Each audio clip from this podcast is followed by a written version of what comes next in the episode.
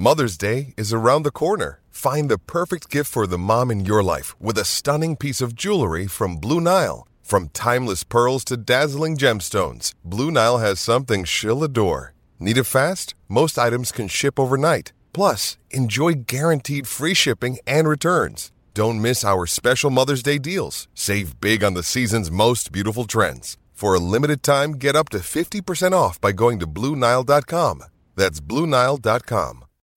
When you need mealtime inspiration, it's worth shopping Kroger, where you'll find over 30,000 mouthwatering choices that excite your inner foodie. And no matter what tasty choice you make, you'll enjoy our everyday low prices, plus extra ways to save, like digital coupons worth over $600 each week. You can also save up to $1 off per gallon at the pump with fuel points. More savings and more inspiring flavors make shopping Kroger worth it every time. Kroger, fresh for everyone. Fuel restrictions apply.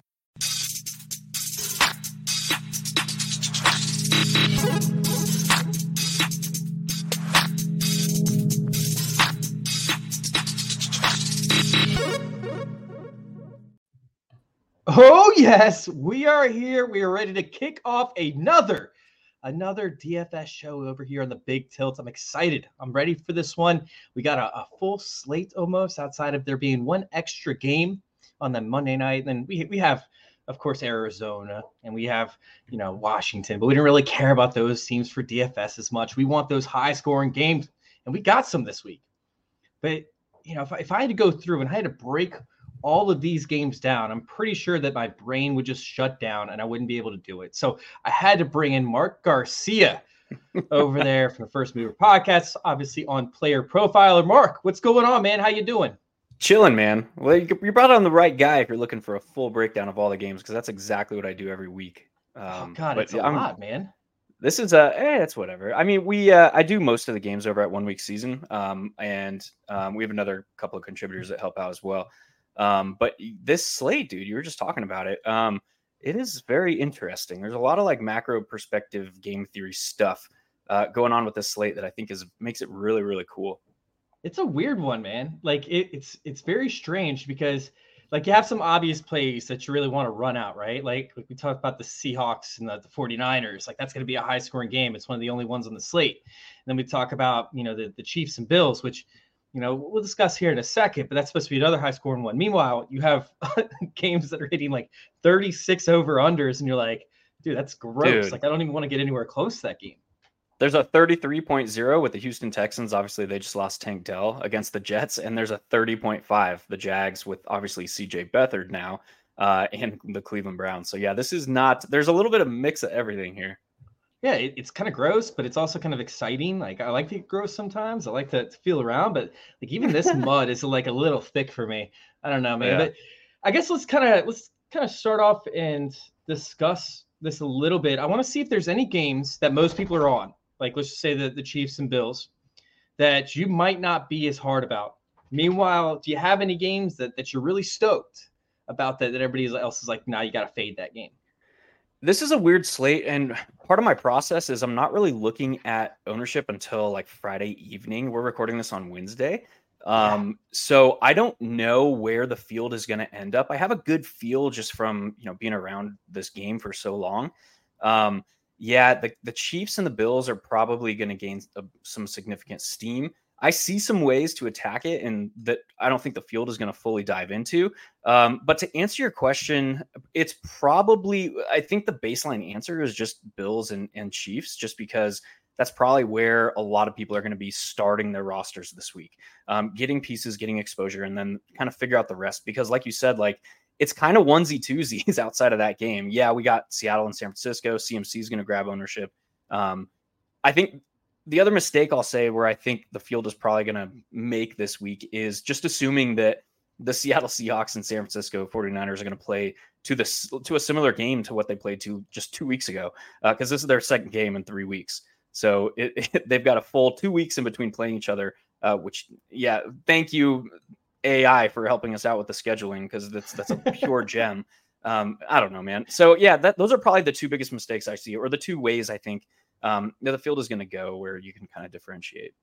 Yeah, man, Deebo's been hot, and honestly, don't forget about the playoffs last year where you know, the, the San Francisco 49ers just ran all over them using so many different dynamics. You know, so I, I, think I am a little bit more interested in that game than I am the Chiefs Bills. I'm really not on the Chiefs Bills as much, which we'll dive into as we kind of break down the slate. But uh, as for games that that I'm actually really, you know, I might not be excited about the game, but I'm kind of excited about the stacks. Is like Travis Etienne with the Jags defense. I think is very interesting. I mean, the Browns have been really good up against running back thus far in the season, right? Not not phenomenal, but pretty damn good. However, they they have the second most big plays allowed. Excuse me. My dog loves to enter into the show right around this time every single episode. Normally, right after we kick it off. Anyways, uh, that's a good you know, boy. They have allowed the second most explosive running plays to the running back thus far on the season. Meanwhile, you, you're going to have who's ever at quarterback is going to have some turnovers. And I still think that you can end up going with one of the wide receivers for Cleveland over there. When you talk about like Elijah Moore having 10 plus targets from Flacco, I don't really care who's at quarterback. There's going to be turnovers and there should be passing opportunities for Elijah Moore. I think that Josh Allen's going to tee off. I think we're going to see plenty of sacks. I think we're going to see plenty of opportunities for that defense to put up points and touchdowns potentially. So I actually do like stacking that game. I'm just going to stack it with the running back and the defense, and running back with with just one wide receiver who should t- see enough targets to at least make them, you know, somewhat viable in this this lineup.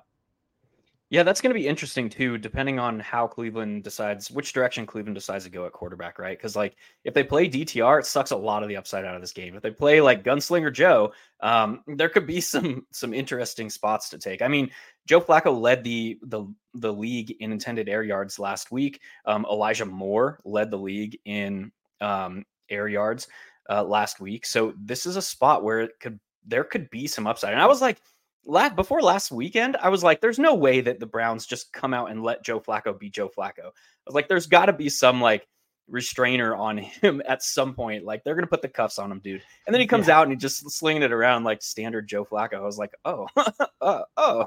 So yeah, it a lot in that game I think can be influenced by who they decide.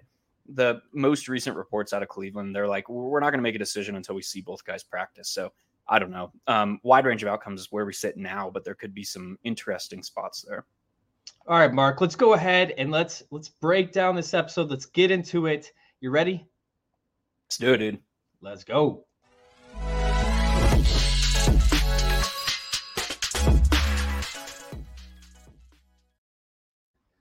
All right, everybody, as you know, we are here to build some lineups. We are here to talk about some stacks that we like, some guys who really like to get into a lot of our lineups to kind of kind of build them and to get them started. And then we're going to end up building a few lineups for y'all, three in total, kind of give you the skeleton, the outline, the the success story as to what we see happening with this week. So make sure y'all stay tuned for that, of course. Make sure y'all get your pens and pencils and notepads ready.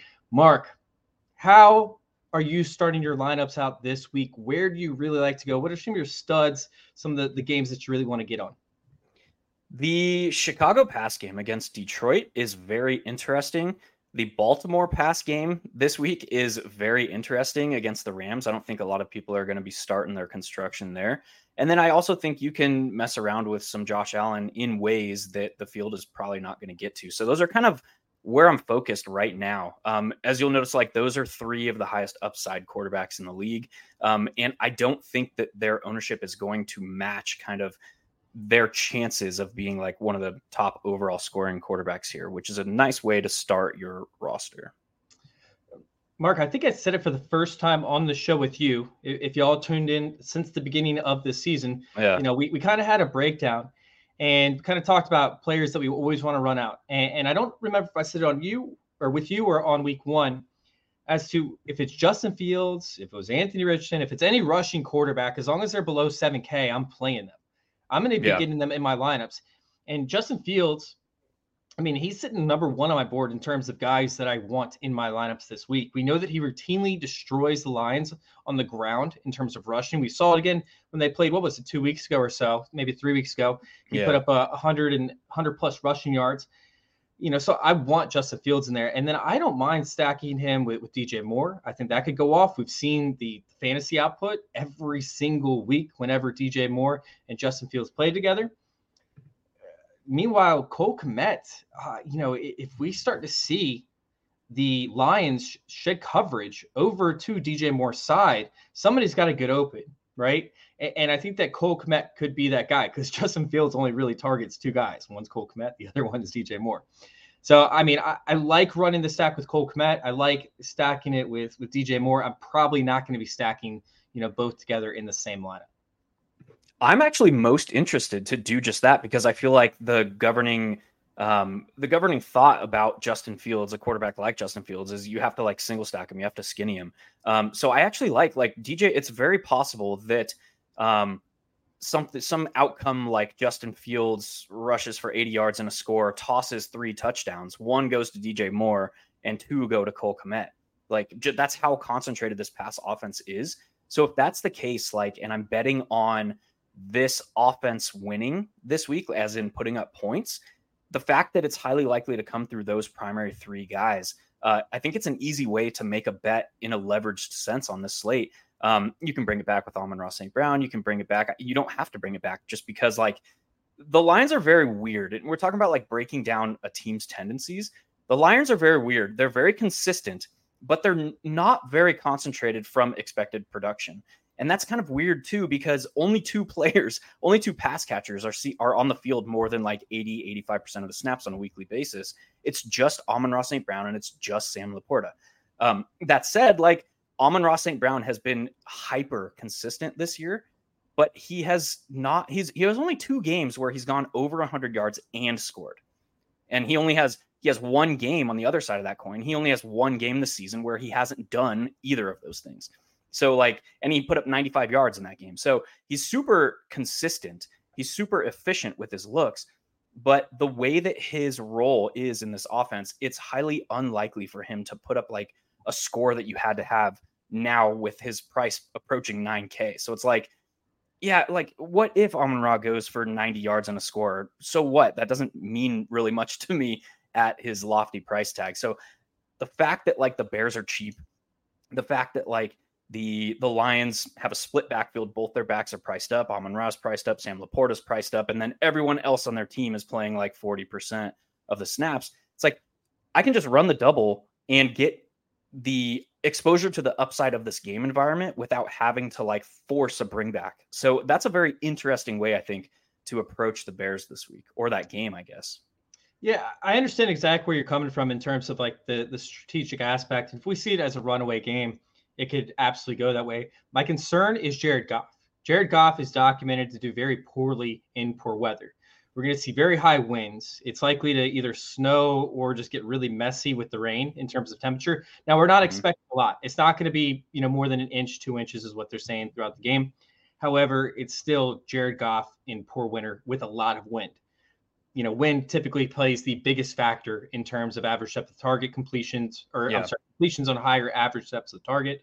Uh, meanwhile, just accuracy issues with Jared Goff. Now, uh, what I think that this means is that we're going to see a lot of rushing opportunities from Jahmyr Gibbs and from Dave Montgomery. And that's pretty much what their game plan should be going into this week is that they're going to rush the ball a ton, you know, up against this Chicago Bears defense, who, by the way, I'm not buying that the Chicago Bears defense is significantly better all of a sudden. I just think that they've played some really poor quarterbacks over the past several weeks. So I still think that there is opportunities to be had on this Detroit Lions team, but I'm a little bit worried about how many opportunities Justin Fields is going to have to complete balls to DJ Moore, to Cole Kmet, and still gain those rushing yards because we're going to see Detroit grind a lot, a lot of clock. And if it turns out that they use Jared Goff to throw a ton and he's not completing passes and he does struggle in the weather, well, then we might see it be, you know, turn into a, uh, you know, Khalil Herbert type game where we're just going to see them, you know, run the ball a lot more often. We're not going to see Justin Fields pass for, for three touchdowns as much as what we would like for him to do. Yeah, from a from a general sense, I think the field in DFS overrates the impacts of rain and wind. Uh, what I mean by that is rain is, and it depends on like defense or offensive tendencies and stuff like that from when you look team to team. But yes. everybody is playing on the same field. So when you're talking about rain and when you're talking about a a natural grass field like they have at Soldier Field in Chicago, um, everybody's playing on the same conditions and the defensive backs, the safeties, the corners, they are reactionary. The route runners, the guys who are in a route, they know they can prepare with their how they're distributing their weight and they know a cut is coming. They know kind of how to manage a messy field. Um, whereas the reactionary players, the defense, um, they don't have that luxury. So we typically see um, muted effects of rain as far as pass production. The wind is important, but it's only important when it comes to about the threshold I use is about 25 miles per hour sustained wind. Um, and at a at a a field like Soldier Field, the direction of the wind also means a whole lot um, because a lot of the time at Soldier, you get these cross wind components, so wind blowing across the field. Whereas if you look at like MetLife is a good example, a lot of the winds they get are like kind of down the pipe. So it's like um, influences deep passing one direction and doesn't as much going the other way. So I, just from a general sense, like I think the field just overweights weather. Um, and from what I'm seeing, and it's still, dude, we're like we said, we're recording this on Wednesday, so um, models and weather expectations are going to be not very accurate. Um, when we start getting to like Friday night, Saturday morning, and then uh, obviously on Sunday morning, we'll have a little bit better idea. But I think right now, I would just completely like get weather out of your mind, especially this early in the week, um, because then you start getting into these like psychological aspects of like, oh shit, I'm not gonna, I'm just gonna cross this team off because um, because we're expecting weather. So I I prefer like not even to like similar to ownership. I don't look at weather until Saturday typically. Yeah. Um, because I don't want those like biases to to creep in. So I don't know. Quick spiel, just the the the devil's advocate for that scenario. Um, yeah, I'll just leave it. Yeah. I completely agree with you in terms of like, hey, we really don't know what's going to happen. Uh, you know, this is just more so of like a shit. If this ends up being the case, we could end up looking at a complete turn in terms of a point score. And I think that it feels like they've already accounted for this happening. I mean, we're talking about 25 mile an hour gust winds is what it's projected to be, but the bigger aspect for this mark is is Vegas went from 44.5 over under down to 40.5 or 41.5 already. So so people are already hammering hammering this under. You know, like I said, if if it ends up being clean, right, and we're not dealing with anything, no wind, you know, no rain, no snow, nothing like that, then throw everything I said out the window. Let's go, you know, run this on both sides. But I do agree with you that uh, the Detroit side gets a little bit sticky over there, especially if uh, if the wind ends up playing a, a little bit of a factor. Now, yeah, this game, real quick, this game has had one of the weirder line movements I've seen. Uh, it started, it opened at 45 and a half. It was bet down to 40. So five and a half points is massive. That's massive. That is ma- that's what I'm saying. It's huge. Like and looking then, at its point spreads.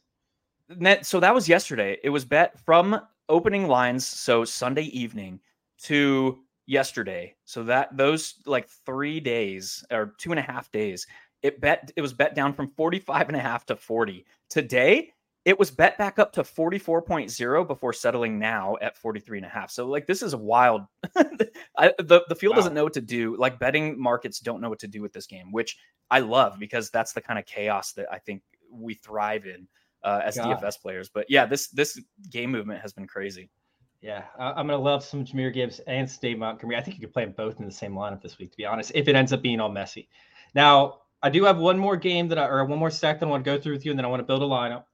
Uh, I want to throw this out there because Josh Dobbs, I think, is getting disrespected majorly. I think he's going to come out pissed off. You know, once again, you, you, talk about trying to get in their mindsets. You really don't know what they're thinking, but I could only assume that this is his last shot. At least he feels like it. I think he's going to come out firing with Justin Jefferson, uh, most likely coming back healthy. You know, the Raiders have been really bad the past four to five weeks up against quarterbacks. Although they haven't allowed a ton of touchdowns, teams haven't had to put touchdowns against them. Meanwhile, you have Maxx Crosby getting a little bit reckless back there, getting a little bit impatient, you know, continuing drives and they shouldn't be continued with, with penalties. You could just see this whole defense is just restless, right? They're just they're ready to get this season over with and, and yeah. start into 2024. It, it, it, seems like the Vikings are the exact opposite right now. It just seems like the Vikings are ready to roll. The the Raiders aren't. I kind of want to play some lineups over with Josh Dobbs and jo- Justin Jeff- Jefferson. How are you feeling? Yeah, that's also interesting because the Vikings are very much in like desperation mode. I mean, they have dropped. I think the Packers leaped them in the playoff standings in the NFC with that win last week. Oh no, they didn't. They're both at six and six. Um, Minnesota. I don't know. That's that's a paragraph. I'm not reading that all. uh, Minnesota and Green Bay are tied for in record at six and six. They still play this year, uh, but they play once more. I think the tiebreaker for that is that Minnesota beat Green Bay earlier. Um, I'd have to look, but anyway, um, they're tied and for the sixth and the seventh playoff spots in the NFC. Um, and obviously, Green Bay plays on Monday night. They do have that game where they play left, uh, but Minnesota has obviously been slipping over the previous couple weeks, and um, they're like nice and comfy lead for a playoff spot for one of those wild card spots in the NFC is gone. So, yeah, there's there's a little bit of like fire behind or under them right now. They're getting Justin Jefferson back. Obviously, we know they've got talent. Um, and this is an unimposing matchup. So I don't hate that one bit. I think it's uh, an interesting spot, especially at his salary. All right. It's time to build a lineup, my friend. Where do we want to start this one? It feels like we're both on board with Justin Fields. Um, where do you, I'll, I'll let yeah, you call the, the first one. Where do you want to go? Let's do the Justin Fields double and just just chew on it a little bit, see how it feels. All right, sounds good. We'll start out with Justin Fields. We're going to do DJ Moore, of course. We're going to do Cole Kmet. Now, I do want to play at least one running back from Detroit in this lineup. You know, they both went off the last time they played. You know, which one do you feel more comfortable with? Because Detroit has actually been, I mean, I'm sorry, Chicago's been somewhat porous up against receiving backs. You know, Jahmyr Gibbs yes. might have his week once again. Yes and no, I think. Um, if I get a veto, I'll actually can I veto that? Yeah, can we not play a Detroit back? Which um, one would you like to play? Which which route would you like to go here? I don't want to play either back, honestly, either Detroit back on this lineup. Um, okay. I think I think the the standard like mentality when we're building rosters is like the only way that this game has upside is if it like completely shoots out.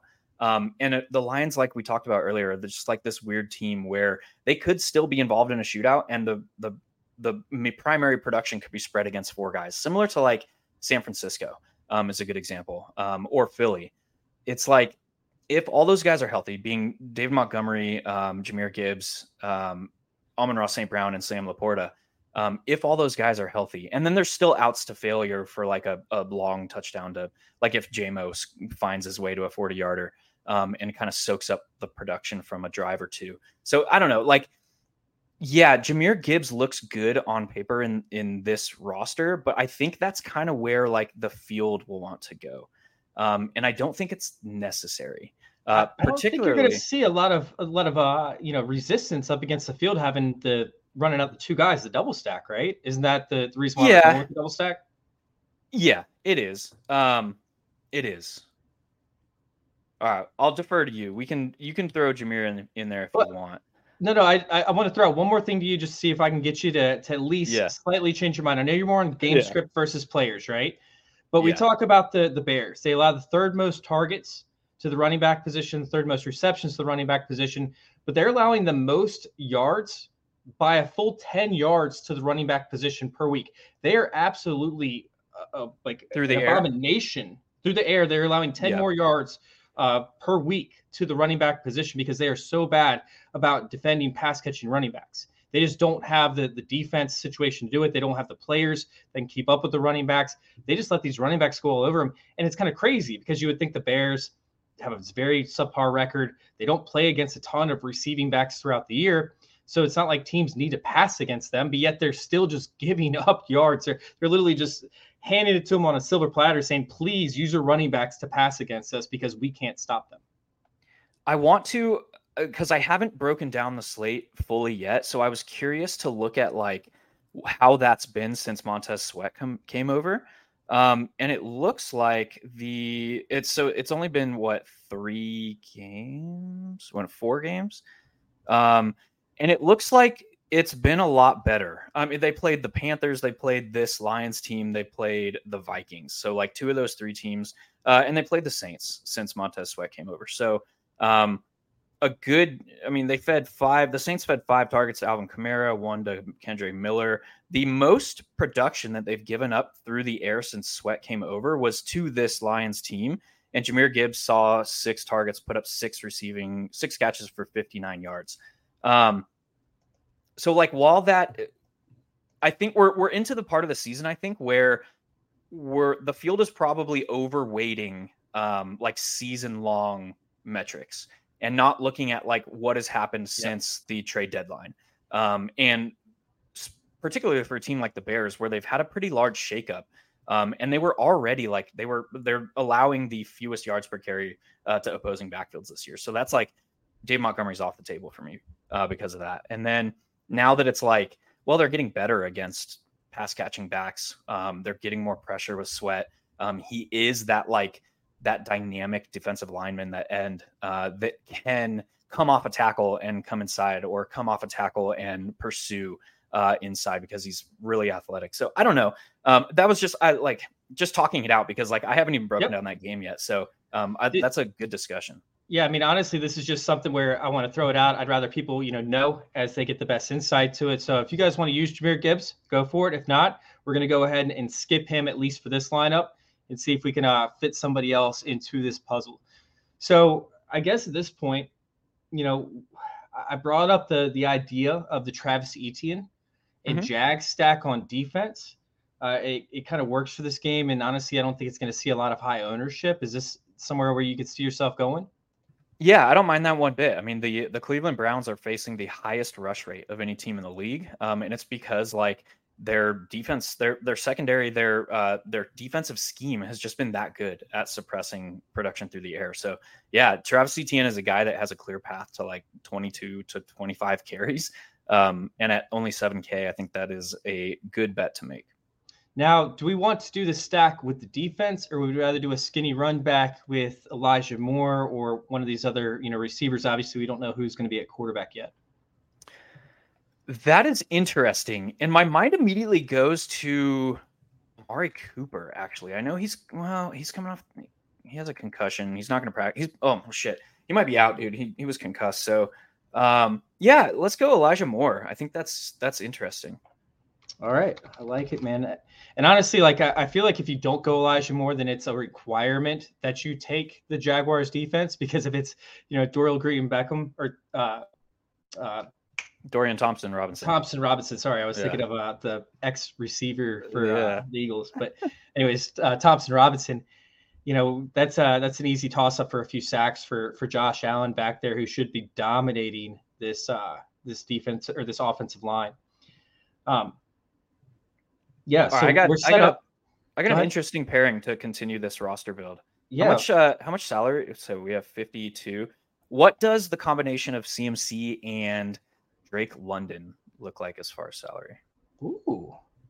All right. So we got CMC in there and we got Drake London. Before we go through what's left over, I'm going to go ahead and read off the uh, roster as well. He's 46, so, yeah. 46. So we're looking at Justin Fields, Travis Etienne, uh, we already had D, or yeah, DJ Moore, Elijah Moore, Cole Kmet.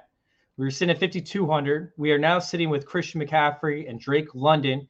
We have 3,500 remaining, which means that we can get a cheap defense and pay down, and then get somebody at flex probably around the 4K range. Is this mm-hmm. something that you're liking? Are you liking the, the sauce right here? Or is this something yeah, you feel think, like you want to be um, with? Yeah, let's do that. let's uh how expensive is hold on, I want to check something real quick. How expensive is JSN? Yeah, JSN's at 4100, dude. That is where I'd probably go. All right, let's go ahead and throw JSN. No, leaves us 3K lineup. for a D. Yeah, which actually plenty, plenty of space. Yeah. Um, we have the Vikings defense up against the Raiders, who, you know, I've, I've talked about as the, the Raiders just, I do not see them performing very well. Oh, no, I'm sorry. That's like 3,100. So we're a little bit above that. Yeah. Um, we have the the Browns. We can't really play in this lineup. We have the Panthers, uh, who you know are somewhat interesting, but uh, you know I don't love that. I think it's just gonna be a low scoring game with very low points scored, especially on the defensive side. We have the Falcons to, to pair with Drake London if we think it's going to be a blowout. We have the Jets up against Houston. We have the Broncos up against the Chargers. Are you feeling any of these that I've read off so far? Dude, this is super like not what the general populace would do, but I'd actually prefer the Browns defense in this roster. If you think about like what, how, like, is there a path to a combination of Travis Etienne plus the Browns plus Elijah Moore? Um, and it would require, I think, the I think it would require like the Jaguars controlling the game environment in the first half, which very clearly with a backup quarterback is going to be through ETN. Um, and then like hopefully finding his way to like 70 yards and a touchdown in the first half. Um, and then like a defensive touchdown or something in the second half from the, the Browns defense. While uh, I don't know, can it happen? I don't know. It, This- it's super This is my concern with it, right? So, for those that have been following me for a while, they know that I've I've created the dose score, which is the dump off containment efficiency score. Unfortunately, I wasn't able to get it out there this year, but I can still look at most teams and and understand the formula that I have to tell if a running back typically will have success in the air versus a particular defense. Mhm. And with Cleveland, they've actually done an extremely phenomenal job containing the running back position when they do see receptions. And Cleveland's been winning in most of the games this year. So they will end up seeing, you know, some number of targets up against those teams. Now, it's not like they face the gauntlet of receiving backs, right? They face, you know, the Steelers, of course, the Bengals, the Titans, the Raving, the Ravens, uh, the Colts, the Seahawks. None of these teams really use the running back in the receiving game. However, when we look at the 49ers, for example, they were able to keep Christian McCaffrey to just three receptions for nine yards and a touchdown. Mhm. There, there's just certain uh, levels that that certain defenses, because of their scheme, can contain running backs a little bit better than the others, such as like the Browns, as we talked about earlier. And, and the Browns actually have one of them. So I I don't think if Travis Etienne was facing, you know, the same sort of situation where hey they might be up, they could get a bunch of turnovers, score a touchdown late, but Travis Etienne could see work in the receiving game. I would be much more on board, right? I, I if he if I thought that he could get five, six, even seven, you know, targets, I'd be much more on board. But Travis Etienne has to score touchdowns, I think, in this lineup to pay off that seven K. So we're talking about a, a very low floor, maybe a higher ceiling, but a very low floor game for the Browns that I don't know will get us there for the uh, for that that big time, you know, payoff. Yeah, that's fair. Um, and it like, I don't know. There's a discussion to be had about like what what is important to defensive scoring, what is important to running back scoring now Yeah. in like the current state of the NFL. Um, any running back you enter in a lineup that's not named Christian McCaffrey, you need them to pierce 100 yards on the ground. You need them to score at least one touchdown. And it, there are some backs that have like enough pass catching role to put up like something like three for 30 through the air, uh, which alleviates one of the need for multiple touchdowns. Um, but like the blueprint to 25 fantasy points is 100 yards on the ground on DK to get the bonus, a touchdown, and then if they don't have receiving work, multiple touchdowns. If they do have receiving work, enough to get like three for 30. So, um, and then like the flip side of that is like defense is just the most variant position. So I, it's just really hard to predict. So yeah, I don't know. We can put anybody in this. I think, um, I think the Browns are fine. I think. What about the um, Falcons the- up against Tampa? yeah, the Falcons are fine. Um, the problem with the Falcons, I think they're still at only 12 turnovers generated this season. Um, correct me if I'm wrong on that. Did they get one last week? Yeah, I don't did. have that number up. Oh yeah, they got three last week. So yeah, heading into last week against the Jets, they only had 12 j- turnovers generated. Obviously, the, the quarterback situation in New York gave them three more. Uh, and yeah, I don't know. Um, Falcons are fine. Yeah, any, any of these guys, it's just like defense below 3K, it's fine. You're just looking for a defensive score. Let's let's go with the Falcons. Let's go ahead and plug those guys in Cool. uh, and go from there. And let's go ahead and hit submit for that. Once again, we have Justin Fields, Travis Etienne, Christian McCaffrey, DJ Moore, Elijah Moore, Drake London, uh, Cole Kmet, Jaxon Smith-Njigba, and the Falcons defense that is entered in. How you feeling about that lineup? Give it a, give it a rating, one to ten. Uh, probably a six or a seven, but Okay. um, it's it's obviously it's going to depend on what what contest you're putting it in. That's not a millie maker lineup per se. Um, that's more of like a small field. It looks like that was a single entry twelve dollar fair catch. Yeah. Yeah. Um, so I think that's fine in that that contest. I would more prefer to put that in like a, a smaller field single entry, um, like one of the the like secondary spy where, where like they they release like three spies. Um, the one with like what is it, twenty two hundred entries, something like that. I don't know. So I guess did you like the base of it? Did you like where we started with Justin Fields? You know, the Yeah. Etienne, DJ Moore, Cole Kmet. Did, did you at least give that a 10 out of 10? Or a 9 out Yeah. of 10 or 8 out of 10? No, It and why I say it's a six or a seven out of ten is because um, we used three wide receivers that were priced between 4100 and 4600 so that is not going to be done a lot. Um, and i think people will look at that roster and say like oh it's better suited for millie. Um, it's not because you need like in a in a con- large field contest like that it's all about raw points. And the same can be said like for single entry stuff as well but very clearly the score needed to ship those contests is a lot smaller. Um, a lineup like that for you to win like the Millie Maker with a lineup like that, you are making a bet that says those three wide receivers that we played that are between 4,100 and 4,600 are all going to score 25 plus fantasy points. Very unlikely to happen, right?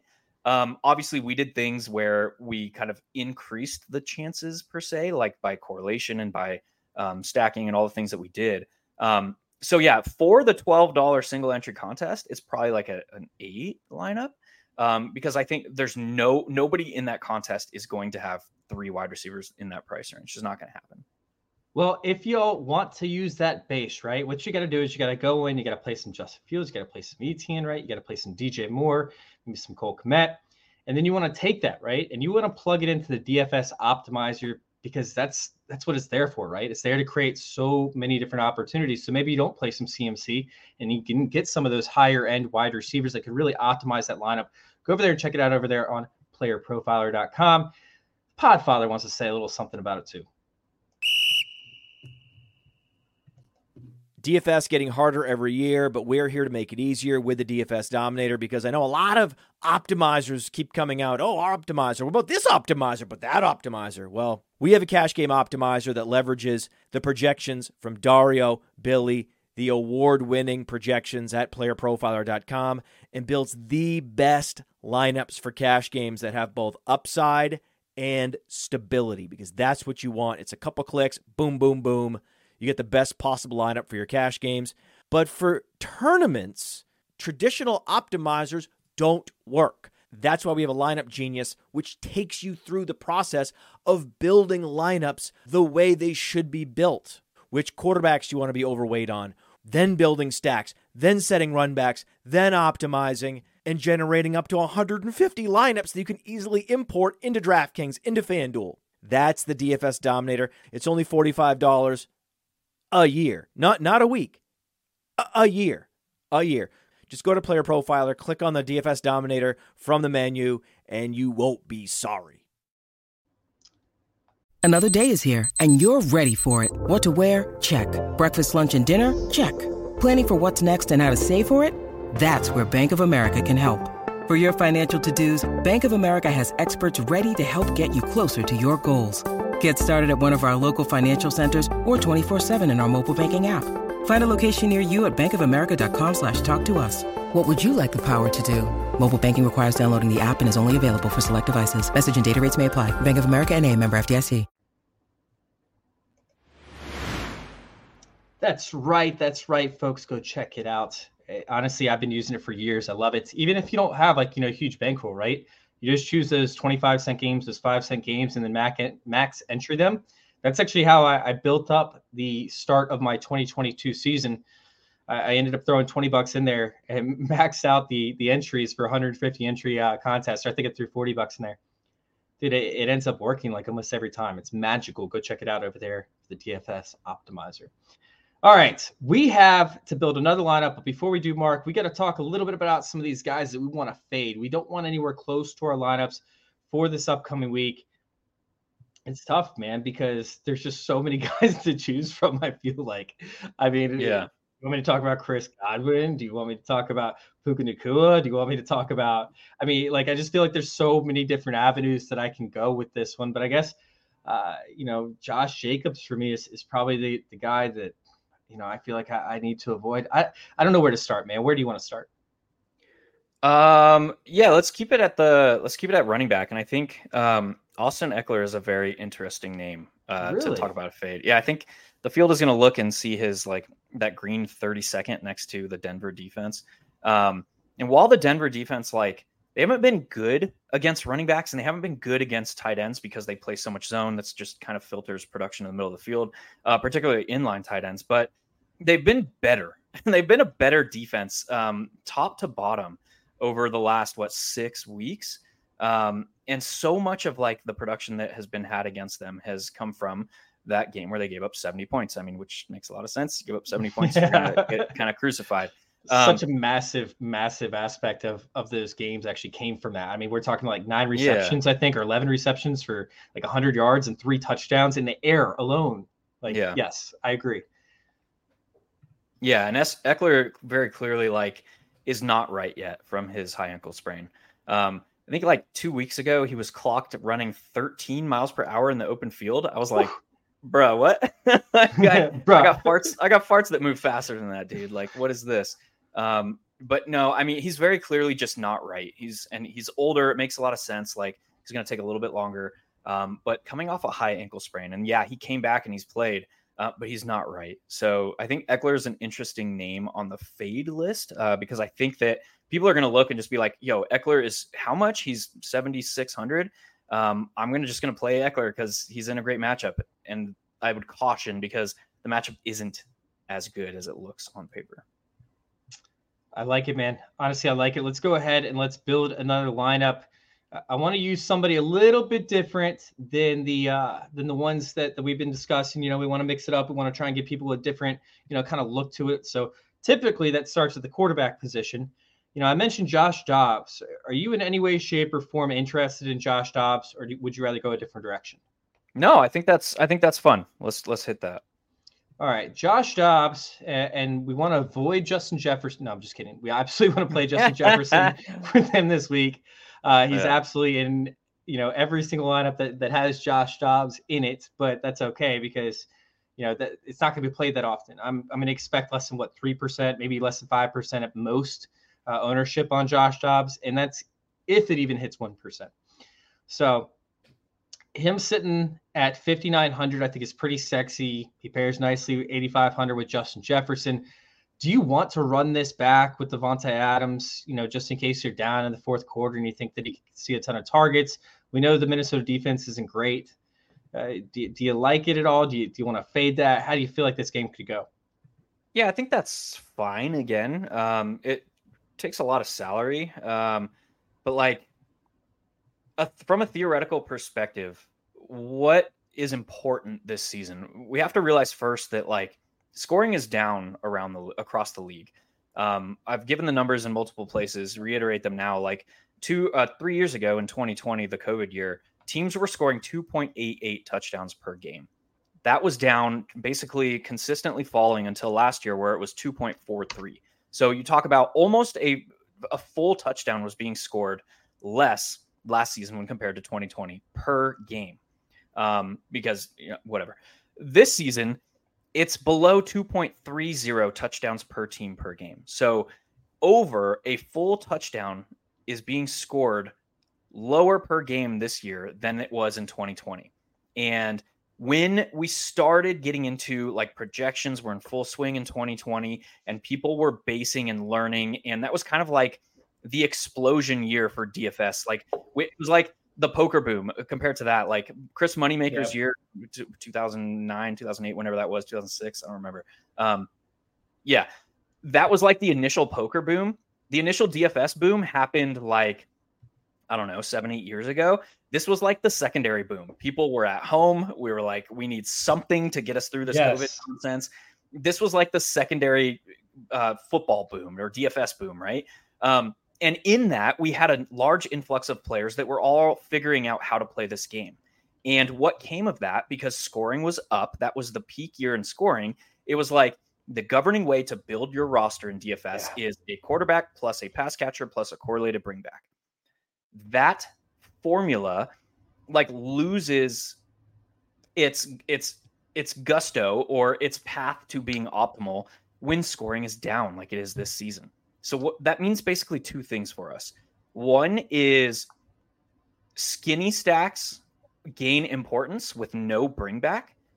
And the second thing is game environment bets or game environment like overstacks, like diving fully into a game environment gain importance because it's highly unlikely if a game that wasn't expected to blow up blows up. It's highly unlikely now that another game matches that. So it becomes increasingly important. Um, I missed this when it happened, but like, did anyone play Tua plus Tyreek Hill plus Raheem Mostert plus De'Von Achane? Like nobody did that. like that would have shipped milli makers in week two or three or whatever the hell that was. Um, yep. So yeah, if a if a team like vastly overperforms expectations in this year in 2023, it means so much more to us. So all that to say, like in a spot where the field's not going to Josh Dobbs, Justin Jefferson, I think it's fine to like throw Davante Adams plus TJ Hockenson onto this roster um, and say like this game puts up 70 points and no other game comes close to it. On a week like this, with like scoring is gross, I think that's completely viable. All right. I, am down to do that. I could definitely go with Hawkinson as well. You know, I think that there are some decent tight end uh, matchups this week. I mean, we got Kelce, LaPorta, Hockenson. Hockenson is actually below LaPorta now, which for me is still a little bit bizarre considering, yeah, you know what Hockenson can do. Um, Hockenson you know, is the tight end one this year. Like, yeah, it, it's bizarre that he's sitting there third most expensive. Uh, yeah, you know, we have Kittle, Kincaid. Like, there is a lot of tight end options this week, but I'm I would love to play Hockenson and uh, down with Dobbs. Now I'm a little bit concerned where that's going to leave us with salary if we also pl- uh, throw Adams into this lineup. Which, by the way, I don't love Adams, but I, I just think it makes too much sense. Like you know, it's yeah. not like I'm going out and play Adams by himself. I, I don't think I'll have any lineups to be honest, unless Adams just fits in as like the last piece because I have 7,500 left over for whatever reason. Um, but but I do think that in this lineup, it, it just makes too much sense that they're going to be down. They're going to have a lot of third and longs. Davante Adams is going to have to have probably 10 receptions, you know, in this game, regardless if they stay in it or not. All right, so we're sitting here at, at 4,400 left with jobs with excuse me, Dobbs, Jefferson, Adams, and Hockenson. I'm going to throw in a placeholder defense for this one, right around the 3K. We'll say the Browns um, for this one in particular because it's not likely that we're going to be able to fit Etienne in here, or really any uh, Jacksonville guy that we would want to play. So we now have 44 or 4,775. So 45, 4,800 left. Where are we going? Uh, let's knock out a running back spot. And in that same discussion of like, what do you need from a running back? It's the same across the board for everyone not named CMC. Keaton Mitchell is very interesting at only 4,900 because like he is he's obviously going to share the backfield. He's obviously going to cede goal line work to Gus Edwards, but that's not what you're playing him for. You're playing him to pierce 100 yards and score and then add on three catches for 30 yards. Um, he gets to 25 points at in a roster like this um, at only 4,900. It's money in the bank. So that's the kind of bet that you need to make if you're if you're building a roster like this where you're betting on a game environment, it's like now I've I've placed my bet on this game environment. I'm saying if that one thing goes right, I get four spots on my roster right. What can I do to like leverage that the most? It's like who can give me production at a cheap price at, at running back that matches like Austin Ekeler at 7600. Like if Austin Ekeler puts up 25 points, we're all like okay, like that's fine at, at 7600 Keaton Mitchell does it, now we're like, we're in business, baby. So that's an interesting spot, I think, this week. Yeah, I mean, this is uh, De'Von Achane, like, or Chan all over again. Like, this is a, a poor version of him, but he's not worse. He's not really poor. He just will never see the opportunity uh, that, that, you know, Chan will see. So I love this pick. I think he's hyper efficient. I just hope that he has to get, you know, you, you have to hope that he gets north of 10, 12 touches in order to get there. I still think that he absolutely could with that few touches. I love this play. I'm 100% putting him in the roster. Now, just a guy that, that's 100 bucks more than him. I'm just curious what your feel is on this because Dameon Pierce came back, you know, from an injury. Obviously, didn't see the full workload. Still is battling with Devin Singletary, but he has a dope matchup up against the Jets, who are 26th up against running back. We don't expect a lot of points to be scored. This could be somewhat of a, you know, just a, a gross matchup. But is there any way that, that you could see yourself putting Dameon Pierce into a tournament lineup? I don't think so. Um, there's a 30 minute conversation that can be had why. Um, it, the, we don't got to go into all that. Just yeah, the the like the the Cliff Notes version of that is Dameon Pierce is a first read rusher, and he's like, he, I don't want to call him, I don't want to say he has poor vision, but like he has poor vision. Um, he's a one read running back that is capable of hitting a hole, a first read hole, and gaining eight yards. Like that is Dameon Pierce. The like, not that he's awesome, but Devin Singletary is a vision quarterback and a patience quarterback. Yes. Um, and that is important because of what we're seeing Bobby Slowik do with his offense. I mean, we have um, with Laremy Tunsil healthy, they have like two of the top um, run blocking and pulling tackles in the league, and they're using them like that, which is really crazy. They're doing some really interesting stuff um, in that like third generation West Coast offense. Um, now with Tank Dell out, we might see them rely a little bit more on the running back game. But all that to say, like Devin Singletary is a better pure fit as a runner in this scheme. Um, so I don't know. Um, yeah, I don't know. I wouldn't go there personally. All right. So yeah, I wouldn't either. I just wanted to get your take on it because I have seen Dameon Pierce name pop up, obviously with his like reemergence with 15 touches and still only got 40 yards. I mean, yeah. uh, I don't love it. Just wanted to get your take. Uh, as for you know th- these other guys that actually took a little bit of money away, not a ton, but we're sitting at 4,700. You know, I'm yeah. What down, a, what ahead. about? I mean, we can pay like 5,900 for Zach Moss coming off a shitty game last week. He's still going to see 80, 85% of the backfield work, uh, and he gets a much better matchup against Cincinnati here. I faded Zach Moss so hard last week, and this week I'm actually down to play him because he's not going to be as, as, chalky, and he's yeah. what like 1,300 more than what he was last week. I mean, I, I, literally I faded the hell out of Zach Moss. I was just like, yeah. I need him to have a bad game. It's the Tennessee Titans. I know he did it, you know, earlier in the season, but I don't care. That was a fluke. I'm glad that uh, that that ended up working out, and and Tyreek Hill broke you know the the scoring obviously, so that was great uh, for me. However, if we pay up at 5900, we're talking about I mean scraping the bottom barrel at, at wide receiver and flex. Well, I mean not really because we have like two pay up wide receivers already. Uh, I think it can work. Okay. Yeah, I just meant for the, the final two spots. Yeah, yeah, and we've we've identified some guys that are pay down options. Um, we also have like you could make this roster work by making like one very interesting bet. Like, what about Marvin Mims against the Chargers?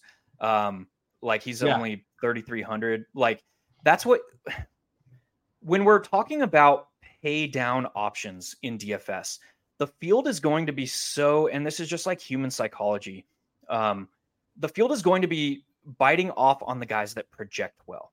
And we look at the guys that are pay down options that project well, it's like the guys that are projected at a median of like 10 fantasy points at 3,500. It's like, what does that give you? that gives you nothing in a GPP roster. A guy like Marvin Mims, who we know has like 100 yard upside on three, two, three catches, that's more interesting to me from these pay down guys. So, like, against a Chargers defense that just continues to not perform to the level of their talent under Staley. So bizarre. Um, it's so weird, but like that's the kind of bet I'm willing to make on a roster like this, where it's like if Marvin Mims g- catches three balls for 100 yards and a score, you're looking at like 20 fantasy points at 3,300. That is important to a GPP roster. So, uh, and we saw it with Alec Pierce last week. Like he was entering the optimal discussion because he put up uh, 100 yards and a touchdown at 3,300. Um, Marvin Mims is a guy that can do that. Yeah, I mean, I will say MVS has been getting downfield targets repeatedly. I think that's a guy at, 3K that I get behind. Skyy Moore, although he's not as involved in the offense, you still want a piece of the Bills and, and Chiefs game, but you want to fade the rest of it. That's still an opportunity you can get in on. Um, th- there's a handful of guys that are down here. I mean, we talk about Parker Washington, who I think could easily get there. I know he has a tougher matchup up against the Browns, but over there in the slot, I think that it's an excellent opportunity you know, for for him to to find a way for CJ Beathard to find those checkdowns to get the ball into somebody's hands without taking a bunch of sacks. That could be a route to go. Uh, yeah, Which Jameson route? Williams down at 3,500. I love well. Jameson Williams up against yeah. Bears. I there's love there's Jameson options Williams. down here. All right, so which route do you think would would suffice or would benefit this one the most? Because we just named probably five guys that I'm all in love with. Yeah, let's go. Let's go, Jamo. Um, that'll leave us with what I mean still, I mean, yeah, with 5K for this for the flex player. 4,800 for flex, if something like that. Yeah, we're sitting at 4,800. Yeah, For- for that's flex spot. plenty, plenty. Yeah, I mean it, it's it's ridiculous. We're we're looking at uh, Kareem Hunt popped up in the injury report today. I didn't see what that was. I don't know if you did. Mm-mm, I didn't. Um, to be honest with you, that 4,800 range. Let me switch over to flex because that was not looking uh, too hot. I, I I I don't like, you know, I'm seeing. And by the way, we can still alter this defense. We have the Browns, which we paid up for. We can pay down if we need to, and then we can pay up for a better defense if we find a guy that's a little bit cheaper, like a Drake London that we like. Um, you know, who might have standalone value. um, Elijah Moore's in there at 45. what about Jerry Jeudy? We didn't go with Marvin Mims. I what was about Jerry thinking- Jeudy? I was thinking Jerry Jeudy before the show started, and then I just completely talked myself out of it because he's just so gross to have to fit in there. But you want him to do well. You think he's going to do well. I mean, Courtland Sutton's going to receive a lot of attention. Let's do it. Fuck it. Let's do it. Okay. Yeah, because we went Drake London last roster, so change it up a little bit on this one. Yeah, honestly, I'd almost be more enough to play Joshua Kelley. You know, if Austin Ekeler doesn't kick it off, Denver gives off the most uh, explosive plays to the running back position as well. And I think they're up there in terms of scoring opportunities. Like you brought up, running back position is inflated by that one game, but it is breakaway run opportunities, which they, they didn't Yeah. see an enormous amount of those in that game. There was a lot, but there wasn't enormous. There was a lot of passing. Um, so yeah, let's go ahead and hit enter. We are in there, and I'm going to keep us on this screen as we go to our last contest and we talk about some of these sleepers that we actually would like to fit into our lineups.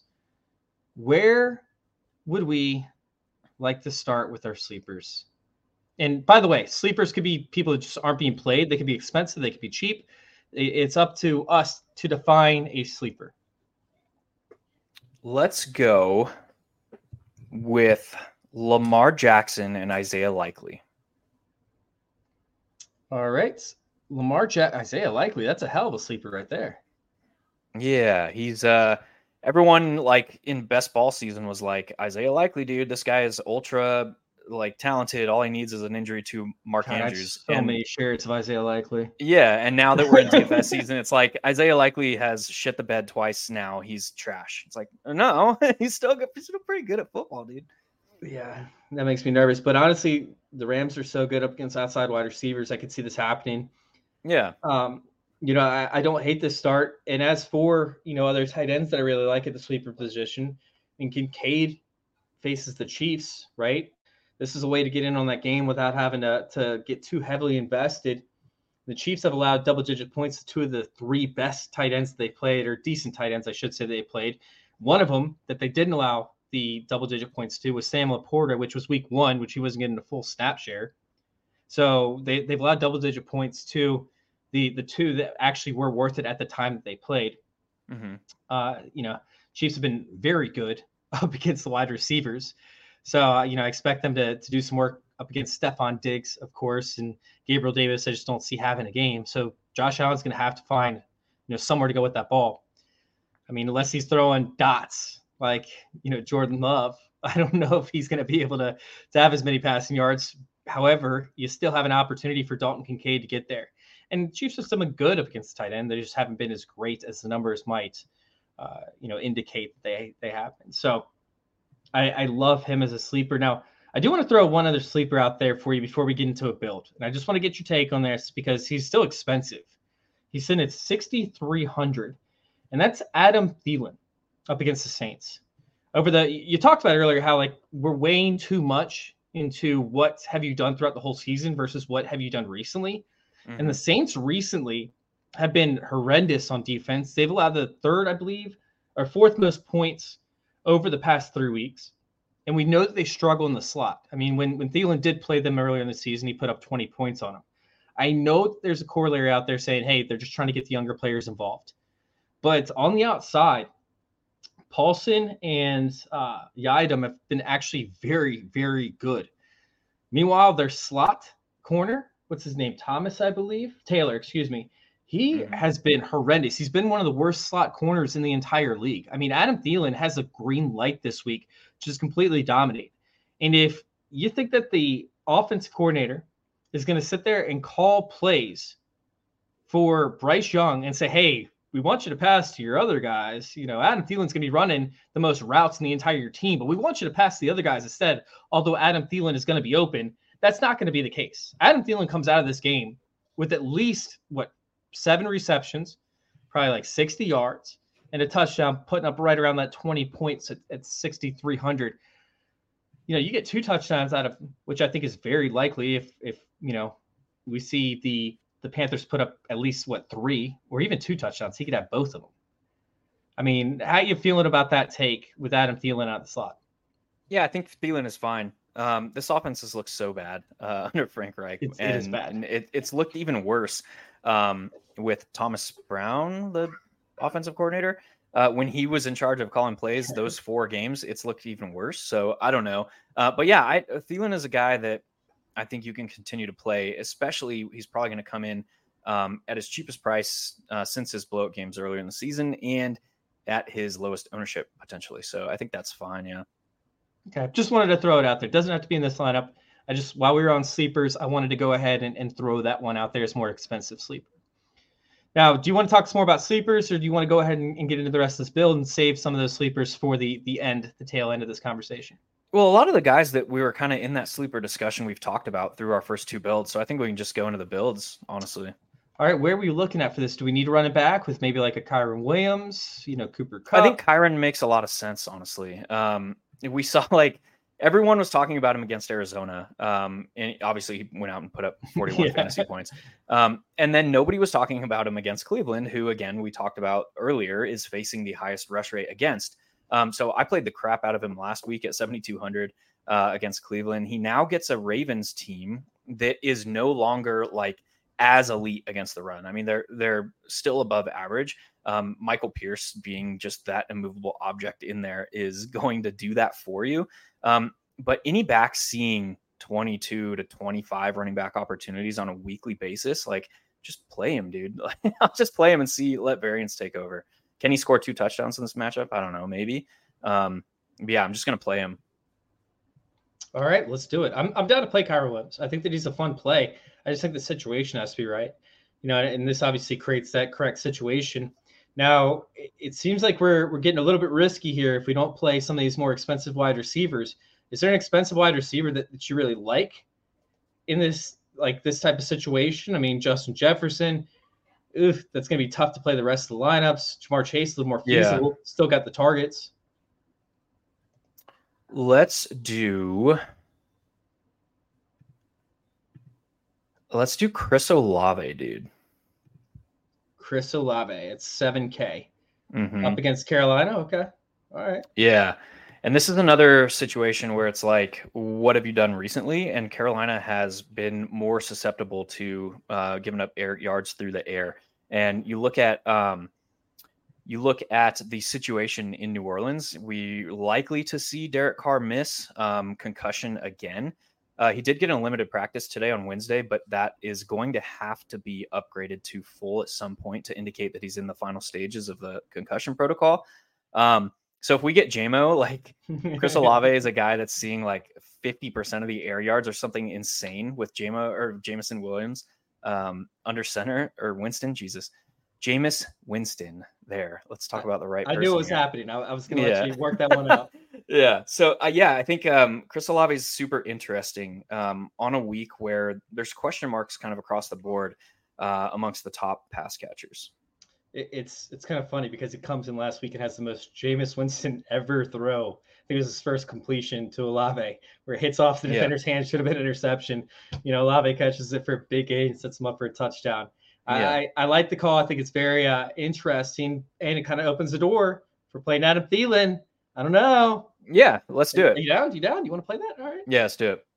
I, I, didn't think. I thought that you were just being, you know, polite. I didn't think you'd actually be down to go for Adam. No, Thielen, no, no. But I think um the from a again jumping back to like psychological uh, aspects of DFS. Um, if you remove the name of players priced between like 6K and 7K, that range of player at wide receiver is just going to be lower owned on a weekly basis than like it, because you talk about paying 7K for a Chris Olave. It's like, why wouldn't I just pay the extra thousand um, and get exposure to like Mike Evans, Amon St. Brown, you know, like the elite tier?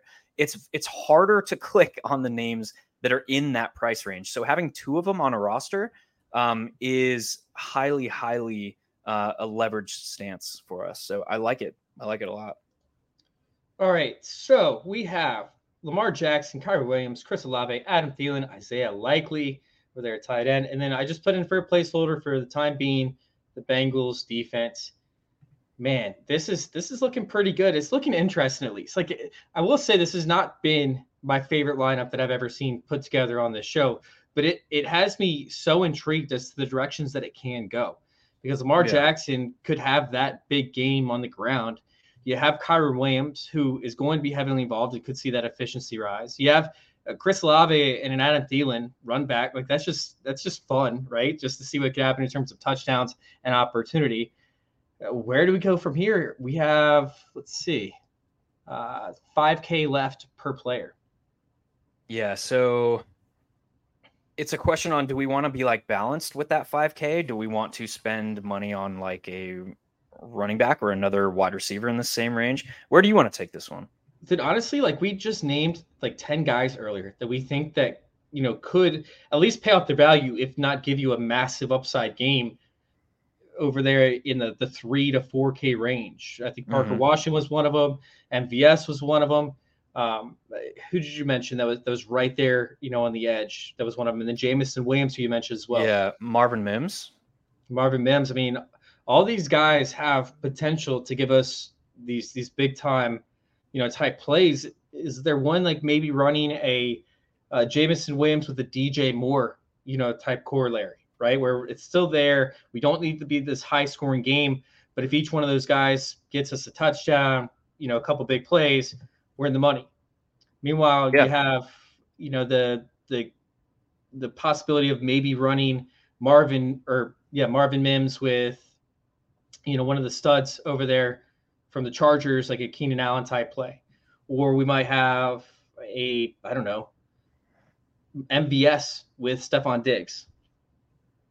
Do you want to try and go that route or do you even care about going that route?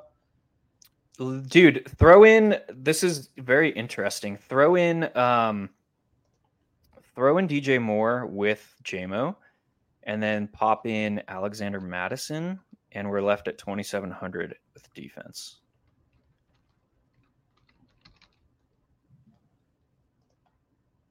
And then Alexander Mattison is where you want to go? Yeah. And then probably the Chiefs defense, probably the best fit. I kind of like that Chiefs defense this week. It's interesting. Yeah. Same. All right. So we have Lamar Jackson We've got Kyren Williams. We've got Alexander Mattison, Chris Olave, Adam Thielen, DJ Moore, Isaiah Likely, Jameson Williams, and the Chiefs defense. It was really funny because as I'm sitting there and I'm mentioning this stuff, I just see your brain start working. Your eyes are working across the page. yeah. You're like, that actually sounds kind of dope. Let's do this. Yeah. So yeah. I like it, man. I'm down for this. We have two, pretty much what we're projecting is we're talking about very concentrated scoring for three games and we're going to get significant scores from all three of those games with you know a player on each side. We added Alexander Mattison because of the volume and because we think that Minnesota could go up, maybe get some goal line touches, right? Maybe two touchdowns, what we're thinking from Alexander Mattison, And then we, we take the Chiefs defense because they've been they've been red hot, and we don't think that this game could be high scoring. We're pretty much betting against this game. Yeah, and the leverage of playing the Chiefs defense this week is kind of off the charts because you wreck like six guys in the process. so like based on what we've seen from the Chiefs is like if they are able to score a defensive score and um you know pick off Josh Allen two or three times, which he's shown the propensity to do, um, it could like wreck a lot of players uh, that people are going to be on this week from that game. Love it, man. All right, Mark, I got to press submit, man. We got three $12 entries in to DraftKings over here. I mean, which one was your, your favorite lineup? I think this last one, to be honest. Yeah, for for even small contests, for big contests, just in general. Yeah, just in general. I like it, man. I like it. All right, let's go ahead and let's get out of here, Mark. do you have anything else to add? You want to let anybody know, you know, where to find you, what you're doing? Uh, yeah, man. Um, obviously, First Mover comes out Tuesday uh, early evening, so check me out over there. Um, check out One Week Season, which is where I do most of my primary stuff. Check out 3030. I'm kind of a, I'm a little bit of a fantasy horror man. I'm kind of everywhere. Um, check out my work on NBC. yeah, dude. Let's go. Uh, I appreciate having me on, dude. This was fun. No, of course, man. I, I love having you on, man. You always kind of, uh, I guess, you throw a wrench into, you know, just the whole concept of the DFS. So that's why we like listening to you, man. Obviously, it's it's fun to listen to in the beginning of the week. Y'all got to go check them out over there on the First Mover podcast, and then make sure you guys check out the game plan. If you're listening to the podcast, it should be up here in a couple hours. If you're watching us on YouTube, it should be up tomorrow morning around noon Eastern time. So go check out the game plan, y'all. Thank you guys for tuning in. We are out here. Hey, I want to take a moment to thank you for tuning in. It's important to me that all of our media be free. This is only possible because of you allowing a true independent sports media enterprise to thrive unlike any other in the business. So please subscribe to the All In package to continue to make all this possible, to ensure that all of our stats, information, data, content is available to you, especially you, the people that get the site and get the show.